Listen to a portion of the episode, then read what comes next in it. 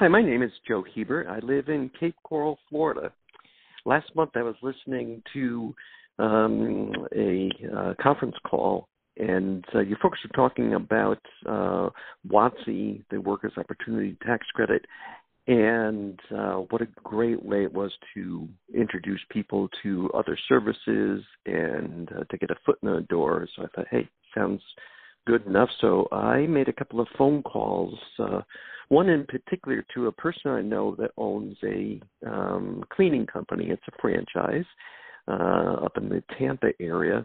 And I figured he probably hires a bunch of people. Let's see what's cooking. So I called him and found that he hires 60 people a year. Right, so this is a small company, um, but goes through 60 people a year because he's growing and as well as turnover and I started to tell him about the WOTC program, and he said, "Joe," he says, "You know, I've I've tried WOTC, and it is just so cumbersome that most of the time we're just too late, and I can't be bothered with all the paperwork." So I said, "His name was Todd." I said, "Todd, I've got a great solution for you. Let's check this out." So I told him about the uh, WOTC program he was still skeptical. Uh, however, we were able to book a discovery call, and he is now a new client.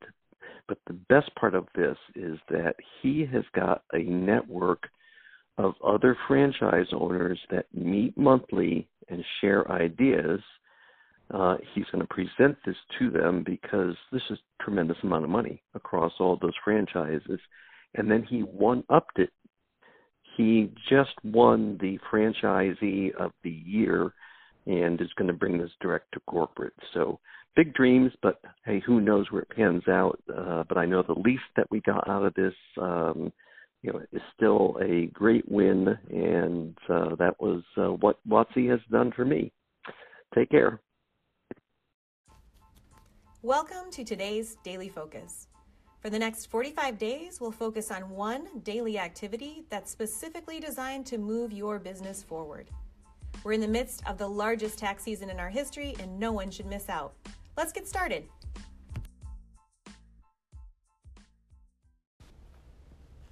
Well, for today's daily focus, uh, we're doing, uh, Kendra, another post on our social networks. We certainly are, Ryan, and I don't see why not because they're working so very well. Absolutely. Now, this one, once again, is a semi generic post that's meant to be a little ambiguous. Um, and this really, you know, something intriguing really works well on social media. It does, Ryan. This is the way or the verbiage we're using to get the response that we're getting.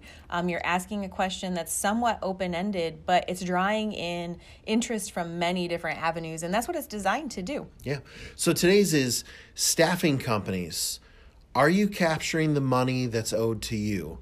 And then it's your sign up link for your page. And um, again, Kendra, this is very generic. This is, but what it's meant to do is someone in your circle, in your connections, is either works at a staffing company, owns a staffing company, knows, knows someone, someone, that works at yeah. a staffing company. That's how social media works. And if you're thinking right now, I don't know anyone, let me tell you, I hope you've been listening to the countless stories of people that said, Hey, I didn't think I knew anyone in blank industry, but it works. And please do not allow that to hold you back from posting. Yeah. What this is meant to do is allow you to begin to know these individuals. You don't know who you know until you start posting. And you don't know who you know and who they know. Exactly. And that's is the that whole confusing? point. Yeah. And then they know they but it is it's a circular network and that's what a network is. It's these little arms that kind of reach out and connect individuals and businesses. And that's what you're doing is you're building your network. And not only that, you're building um, a persona and um, uh, something that somebody can look back to. So, say you post this, and in a couple of weeks, one of your contacts actually becomes affiliated or somehow is associated with a staffing company, and they remember They're that you remember posted this. this. So, it may not be who you know at the moment, it may not be who your contacts know at the moment. It could be someone they know in the future. Well, you just nailed it with persona because people begin to know you and you know, um, 15 years ago, I used to talk all the time as I got out there and got my name known in the community. I would say, I want to be known as the tax guy. Right. I want to be as I'm out there. And I would say to some degree, you want to be known as the tax guy, the tax gal, the person that has their pulse on hundreds of millions of dollars in federal tax incentives. This is a good reputation to have because as people see, you know, oh, you know, a staffing company, hey, I know a guy, or hey, I know a gal that works with funeral homes, that works with staffing companies, that works with restaurants. And the other thing you need to keep in mind is you may intrigue someone in a completely different industry where they approach you and say, you know, I've seen some of your posts. What what is that about? Is there anything you can do for me? And of course, there usually well, we just is. saw this with we had people go post commercial realtors, and they came back and said, "What about mortgage reps? And exactly. what about bankers? And what about this?" You may post staffing companies, and they have PEOs and payroll companies and recruiters and all these other things reaching out and contact. And then people say, "What about what about accounting firms? Mm-hmm. Wouldn't this work?" Listen all press or virtually all press is good press. And so you want to get this out there. And now, Kendra, they might be wondering what can I do for a staffing company? Uh, what can I provide for a staffing company? And of course, that'll be in a future episode. It will be, but in the meantime, um, don't let that keep you from posting this because remember, Ryan said that your sign up link is attached to this post. And what that's going to do is if someone has an interest, it's going to point them there.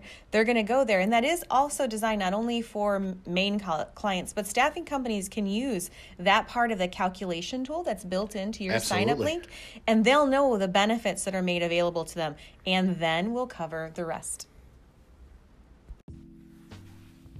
Now it's time for today's questions and stories. Remember, if you'd like to be a part of this segment, just use the feature within your app.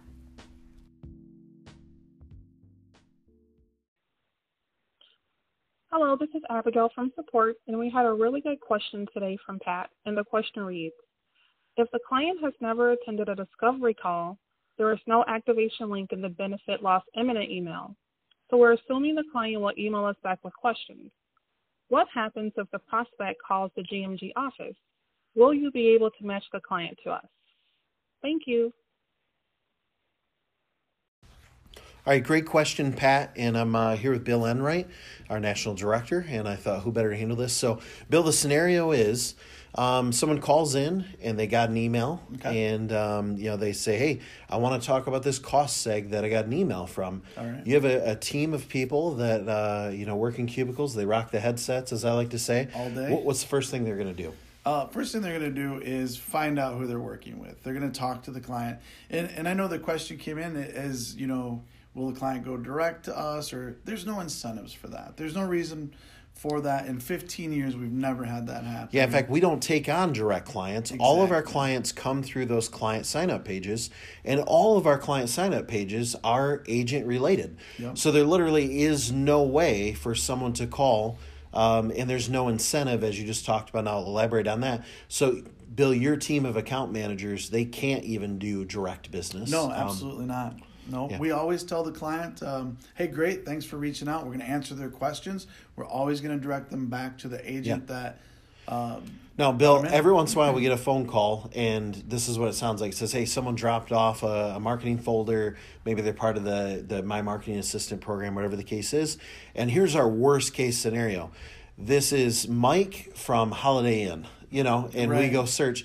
But even then, you know, we've got their address, we've yes. got their zip code, we've got a lot of things that we can play off of yep. here. We, we do our due diligence, diligence to find out where they're at, who the agent is in that area, uh, who's been reaching out to them. And again, our system, if you have them in the in the uh, portal, it's one of the easiest ways for us to to figure out. Yeah, we're going to be able to trace this back right away. So, but if we can't, we will we will definitely find out. And we always tell clients, Ryan, hey, we don't work direct with clients uh, you need to come in through with the agent that that you that sent you this email. Yeah, and most of the time, this is as simple as who'd you get this email from? Yeah, and they can look, um, you know. But if if we sent the system, we're able to see every one of these emails that go out, so we can trace this client down pretty good. So we're this is easy too, to do. So we'll just ask them forward me that email. forward me that email. We can see it right in the header. Absolutely. So great question, Pat.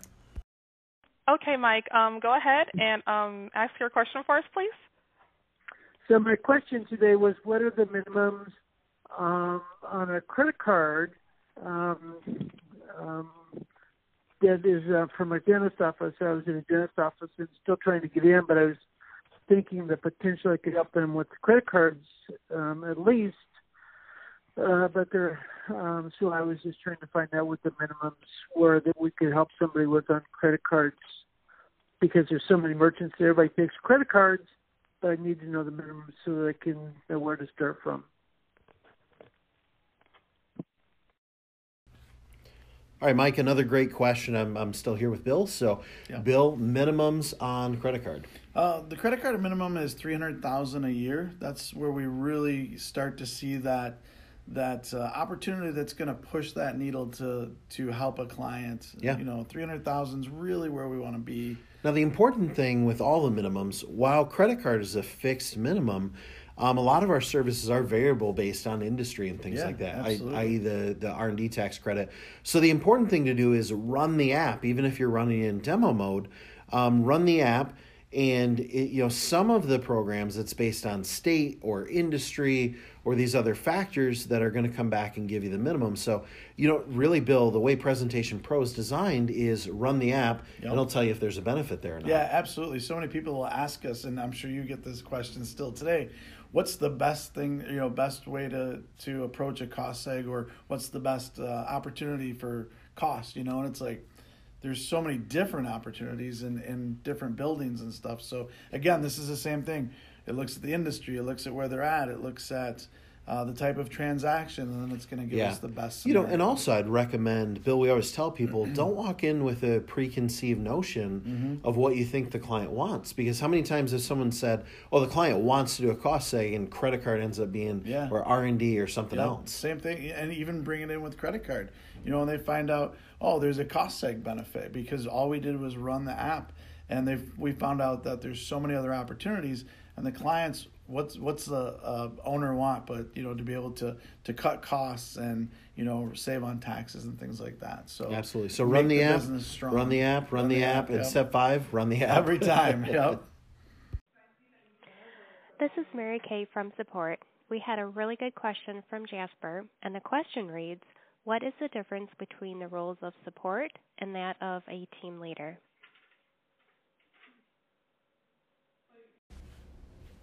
Jasper, that is a great question, and I'm so glad that you were able to um, email in and leave that with the, the ladies in support. You know, the two different um, departments, if you will, hold really distinct and different roles in their assistance to you. So I'm going to take support since that's kind of like my area. Yeah. But support really is here. Um, there's many with as with any organization processes. Um, ways of doing things, uh, where to find things, all of that type of help. And that's what they're here for. They're here to guide you through being able to use your systems, uh, knowing where to go to find the information you need, things of that nature. And your team leader holds a completely, in my mind, distinct yet different role. Yeah, the team leaders are um, much more deal focused, much more, and not just on an individual client, but um, everything from how to build your team to how to go out and work with a certain industry group to all the way down to how to help with a specific client. Now, team leaders, Kendra, are part of our basic and advanced marketing program. Yes. And, um, you know, and so for those of you, if you aren't in basic or advanced, you don't have a team leader, then you also have account managers. And Which kind of, they really hold that same type of role for you. And one thing that I find, and I love the fact that we have team leaders and these national account managers, they're able to walk you through the process and direct you and guide you from someone who's been there from the sales side, right. um, from the side of the advisor or agent who's guiding their client. Now, account managers are on a one on one client basis. The only time that an account manager is involved is on an account. So you book a discovery call, they're there. Whereas with a team leader, it's a dedicated team leader. It's someone that's uh, your dedicated person. And you talk about broader topics than just XYZ automotive you're talking about market strategy and again mm-hmm. these other things. So great question. Again, completely different roles, but both here to kind of work with you hand in hand to help make sure that you always get the best out of everything we have to offer. Well, that was today's daily focus.